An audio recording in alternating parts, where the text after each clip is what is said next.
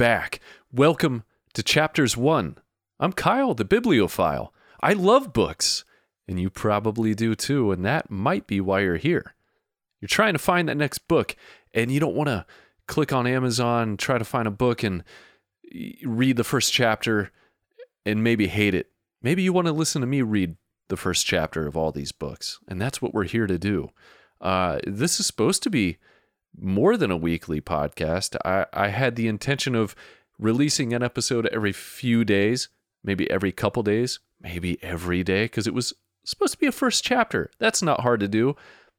For the second book, I chose this book, Moon Called. And, uh, whew, ended up being pretty difficult read for me. Um, and let's let's go behind the scenes real quick before we get to chapter one. It's Moon Called by Patricia Briggs, and I, this is probably the eleventh or twelfth recording, uh, because the sentence structure is it's very long winded, rarely broken up with shorter sentences for you know impact and you know to give the reader a little bit of breath. Uh, every sentence is very long, very hard to read. Almost, I felt like this book for me. I know this is subjective, but for me, every sentence was almost a tongue twister. I found myself having to repeat sentences in the recording, and I didn't want to go back and edit because it was going to take a long time to piece it together that way. So I'm doing multiple recordings to try to do that flawless read, and I had it. And when I went to the software on the last on the last time I recorded, I realized it was not recording. So here we go. On the 11th or 12th time. You know what they say? 11th or 12th time the charm, right? That that's that's the saying. That's the saying for me for this book. This is Moon Called by Patricia Briggs, and I chose it because on the New York Times bestseller list, every cover, and I know you shouldn't you shouldn't judge books by covers, but you know we do. I know I do. I'm I'm also a graphic designer, so yeah, I, I judge them by their covers. And every book on the New York Times bestseller list is like a silhouette. It's an extreme long shot, like of a sunset or something, and there's a silhouette of a person on a bench or a person walking, but it's all silhouettes. They're all the same. Or you got you got what's his face with the big text graphics on his book. Uh, James Patterson, his 18 book or whatever, or Janet Evanovich, they have that same design where it's just big text on the cover, which doesn't call my attention. I want to see something I can like maybe relate to, or I, I can look at it and I feel like it's piercing my eyes, uh, piercing my soul. And this, the 11th book in this series, definitely did that uh, called Storm Cursed. Now, that has 527 reviews, four and a half stars. I'm like, people love this. Came out this month. Uh, so let's go back to the first book in the series. I'll read the first chapter of the first book called Moon Called. Man, it's got to be good, right? It's like about magic, werewolves, witches. I like that kind of world setting. Uh, don't know if I like this one yet. It was so hard to read. Um, it's all. If you like Twilight, and we know why, that's why you're here. You want me to read books like Twilight. I know that. Uh, I get all the fan mail. We'll get there. This is the first book. This is like Twilight. You know, if you're missing Twilight, you're gonna love this. That that's what I would say about this book. So, here we go. Chapter 1 I didn't realize he was a werewolf at first. My nose isn't at its best when surrounded by axle grease and burnt oil. And it's not like there are a lot of stray werewolves running around. So when someone made a polite noise near my feet to get my attention, I thought he was a customer. I was burrowed under the engine compartment of a Jetta, settling a rebuilt transmission into its new home. One of the drawbacks in running a one woman garage was that I had to stop and start every time the phone rang or a customer stopped by. It made me grumpy, which isn't a good way to deal with customers. My faithful office boy and tool rustler had gone off to college, and I hadn't replaced him yet. It's hard to find someone who will do all the jobs I don't want to. Be with you in a sec. I said, trying not to sound snappish. I do my best not to scare off my customers if I can help it. Transmission jacks be damned, the only way to get a transmission into an old Jetta is with muscle. Sometimes being a female is useful in my line of work. My hands are smaller, so I can get them in places a man can't. However, even weightlifting and karate can't make me as strong as a strong man. Usually, leverage can compensate, but sometimes there's no substitute for muscle, and I had just barely enough to get the job done. Grunting with effort, I held the transmission where it belonged with my knees and one hand. With the other, I slipped the first bolt in and tightened it. I wasn't finished, but the transmission would stay where it was while I dealt with my customer. I took a deep breath and smiled once brightly for practice before I rolled out from under the car. I snagged a rag to wipe the oil off my hands and I said, Can I help you? Before I got a good enough look at the boy to see he wasn't a customer, though he certainly looked as though someone ought to help him. The knees of his jeans were ripped out and stained with old blood and dirt. Over a dirty tee, he wore a too small flannel shirt, inadequate clothing for November in eastern Washington. He looked gaunt, as though he'd been a while without food. My nose told me, even over the smell of gasoline, oil, and antifreeze permeating the garage, that it had been an equally long time since he'd seen a shower. And under the dirt, sweat, and old fear was the distinctive scent of werewolf. I was wondering if you had some work I could do? He asked hesitantly. Not a real job, ma'am. Just a few hours' work. I could smell his anxiety before it was drowned out by a rush of adrenaline when I didn't immediately refuse. His words sped up until they crashed into one another. A job would be okay too, but I don't have a social security card, so it would have to be cash under the table. Most of the people who come around looking for cash work are illegals trying to tide themselves over between harvest and planting season.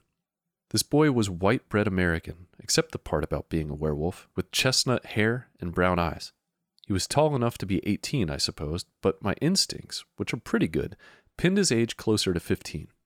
His shoulders were wide but bony, and his hands were a little large, as if he still had some growing to do before he grew into the man he would be. I'm strong, he said.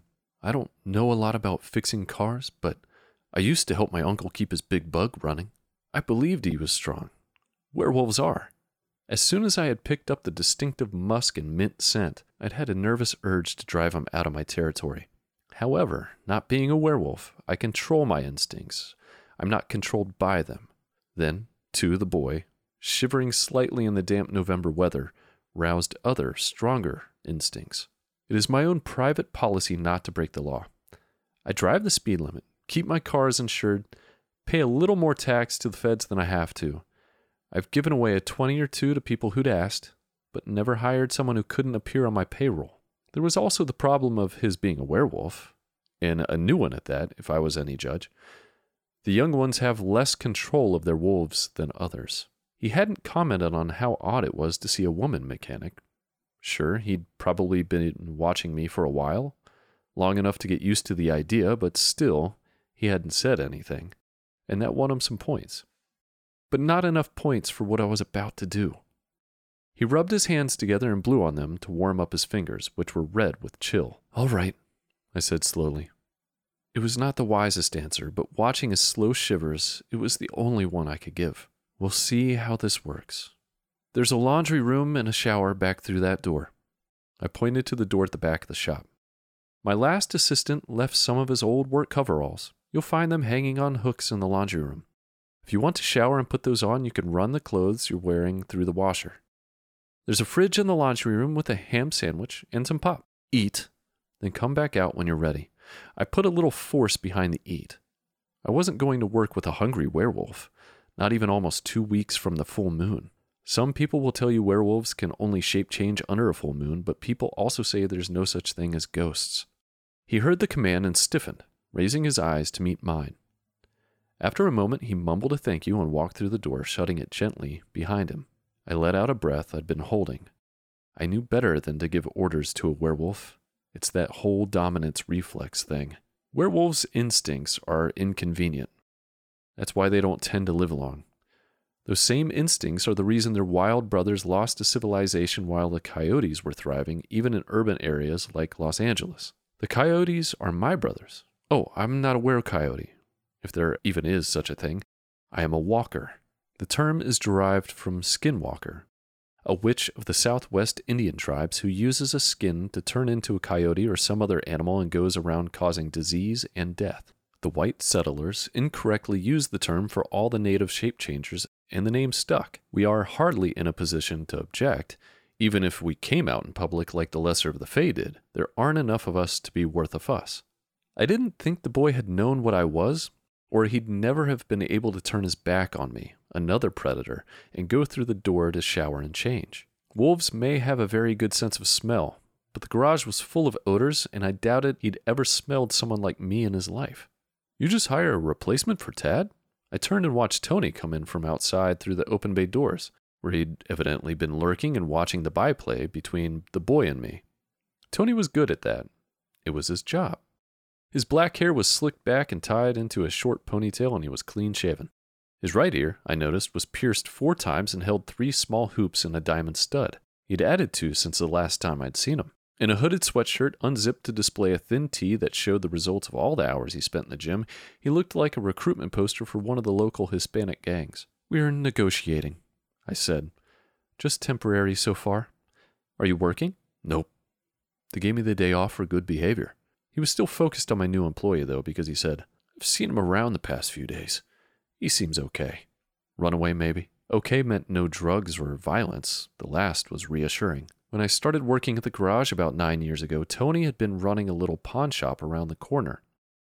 Since it had the nearest soft drink machine, I saw him fairly often.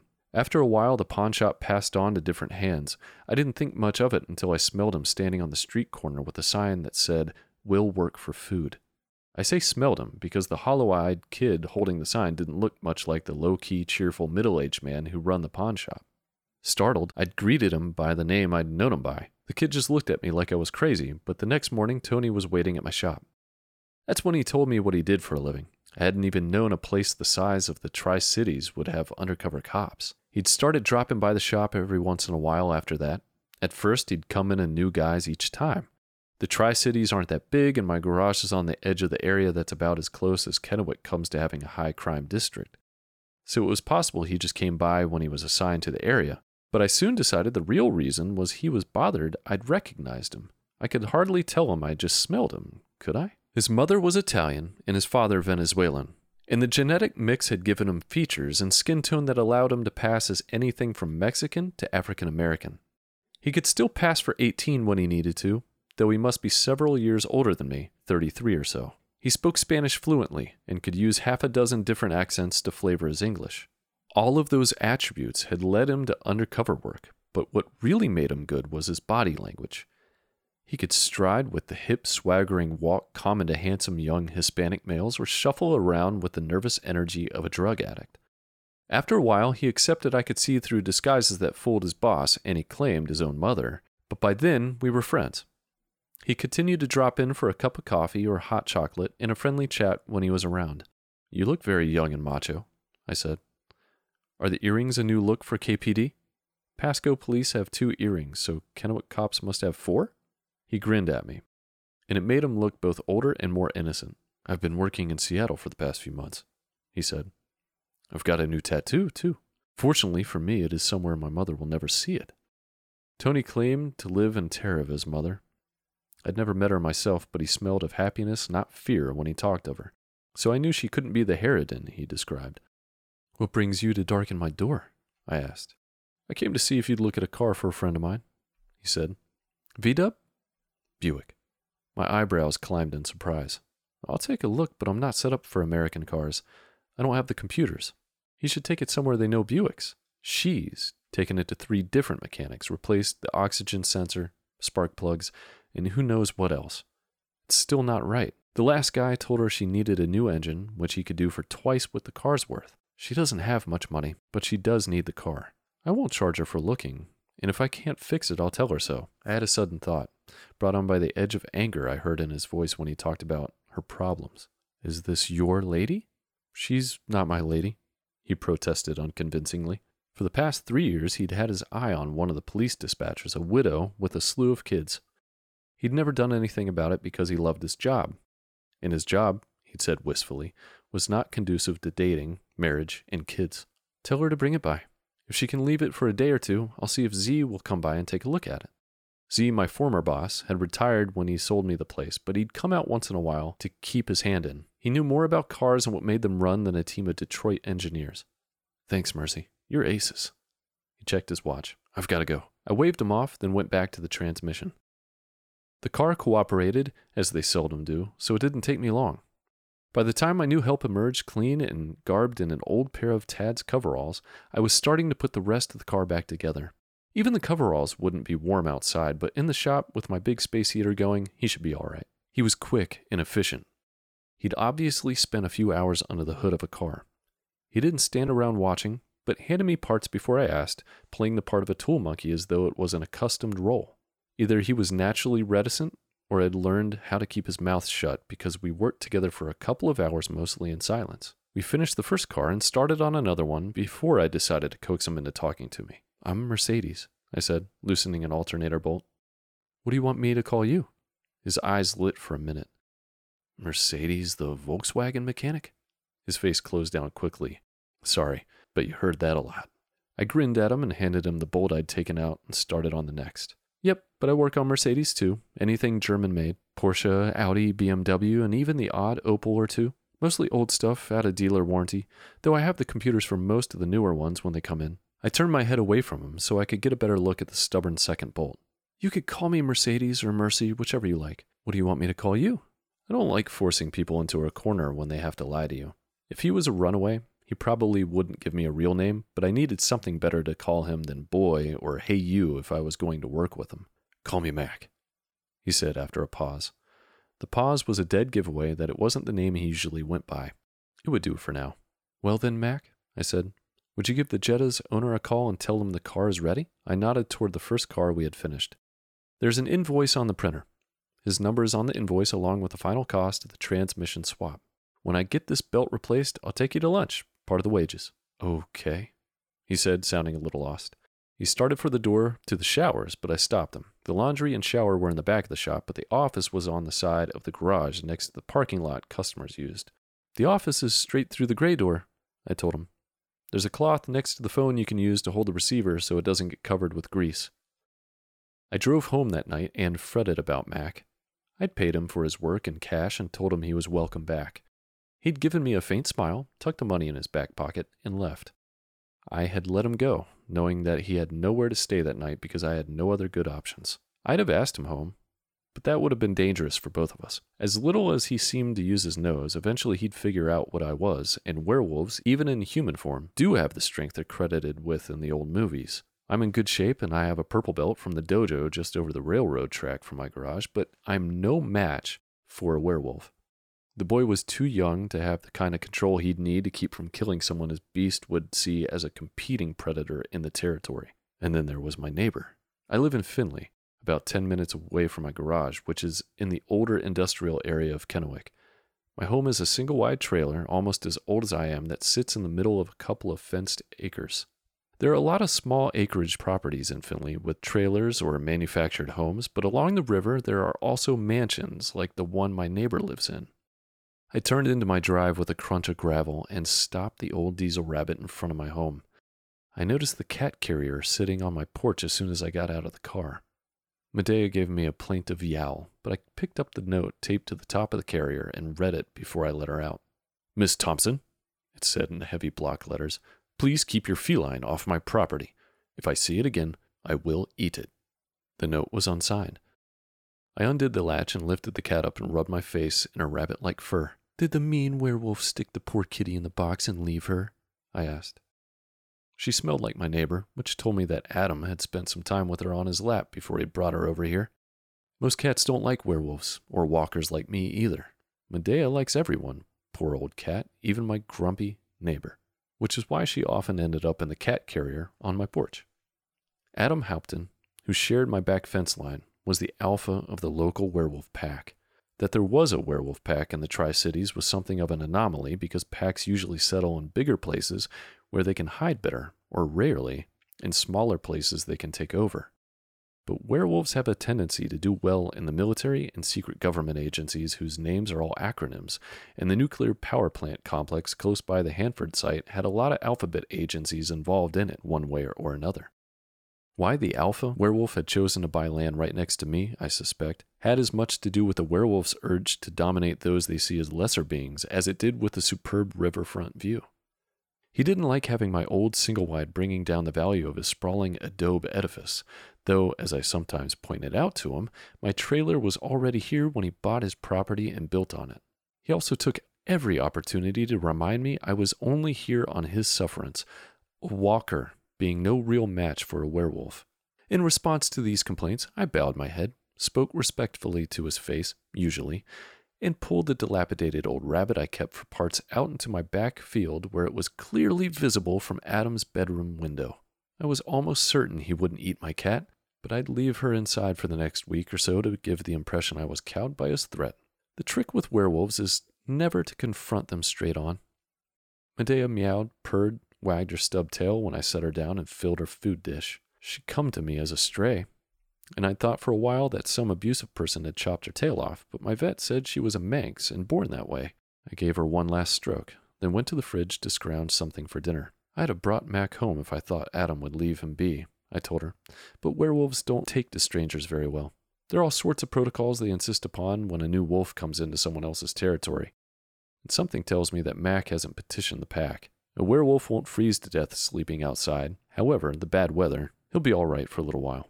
Still, I said as I got out some leftover spaghetti to nuke, if Mac's in trouble, Adam might be able to help him.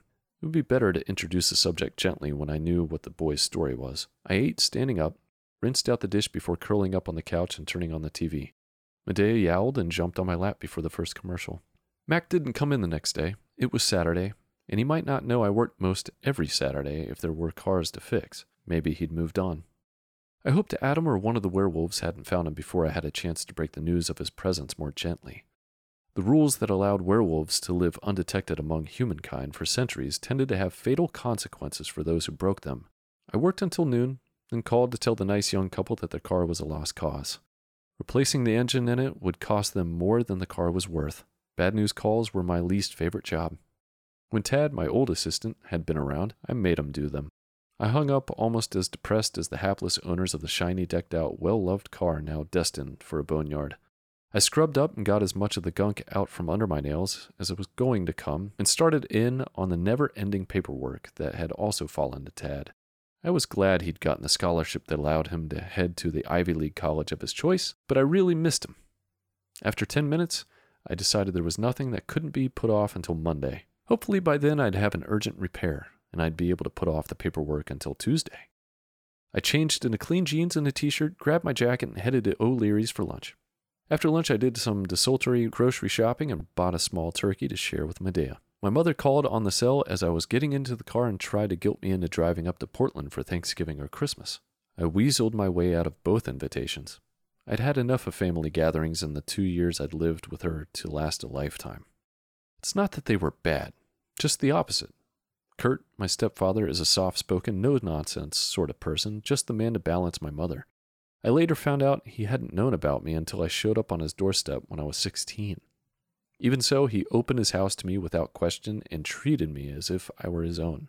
My mother, Margie, is vivacious and cheerfully flaky. It's not difficult at all envisioning her getting involved with a rodeo rider like my father, any more than it would be difficult imagining her running off to join the circus. That she is president of her local PTA is far more surprising. I like my mother and stepfather. I even like all of my half siblings who had greeted my sudden appearance in their lives with enthusiasm. They all live together in one of those close knit families that television likes to pretend is normal. I'm very happy to know that people like that exist. I just don't belong there. I visit twice a year so they don't invade my home, and I make certain that it isn't a holiday. Most of my visits are very short. I love them, but I loved them better at a distance. By the time I hung up, I felt guilty and blue. I drove home, put the turkey in the fridge to thaw, and fed the cat. When cleaning the fridge didn't help my mood, though I'm not sure why I expected it to, I got back in the car and drove out to the Hanford Reach. I don't go out to the Reach often. There are closer places to run, or if I feel like driving, the Blue Mountains aren't too far away. But sometimes my soul craves the arid, desolate space of the preserve, especially after I get through talking with my mother. I parked the car and I walked for a while until I was reasonably certain there was no one around. Then I took off my clothes and put them in the small day pack and shifted. Werewolves can take as much as 15 minutes to shift shape, and shifting is painful for them, which is something to keep in mind. Werewolves aren't the most friendly animals anyway, but if they've just shifted, it's a good policy to leave them alone for a while. Walker's shifting, at least my shifting, because I don't know any other walkers, is quick and painless. One moment I'm a person, and the next a coyote. Pure magic. I just step from one form into the next. I rub my nose against my foreleg to take away the last tingle of the change. It always takes a moment to adjust to moving on four feet instead of two. I know, because I looked it up, that coyotes have different eyesight than humans, but mine is pretty much the same in either form. My hearing picks up a little, and so does my sense of smell, though even in human form, I've got better senses than most. And that is chapter one of Moon Called by Patricia Briggs. I don't know, it took me 12, took me 11 or 12 recordings, and I finally got through it without too much fuss. It's still a tongue twister for me. I don't know. I, you know, authors have different styles, and it's subjective. It seemed to me like a long first chapter only because, and I know I mentioned this in the first episode, like it didn't grab my attention at the beginning. Like the first sentence sets up this world pretty well, right? It says, I didn't realize he was a werewolf at first. That's the first sentence. So you you know you're in this fantasy world and you're like, okay, werewolves, magic is probably going to be in here, you know. Um, so you know what you're in for with that first sentence. I think that first sentence, good, sets up the world. That's highly important. The rest of the paragraph, rest of the first chapter, almost a snore with the details. Like there are some details in here that I think are unnecessary. It bogs down the first chapter, super long. Um, I don't think I care about the characters there wasn't anything that really brings me in. Like, nobody's overly funny.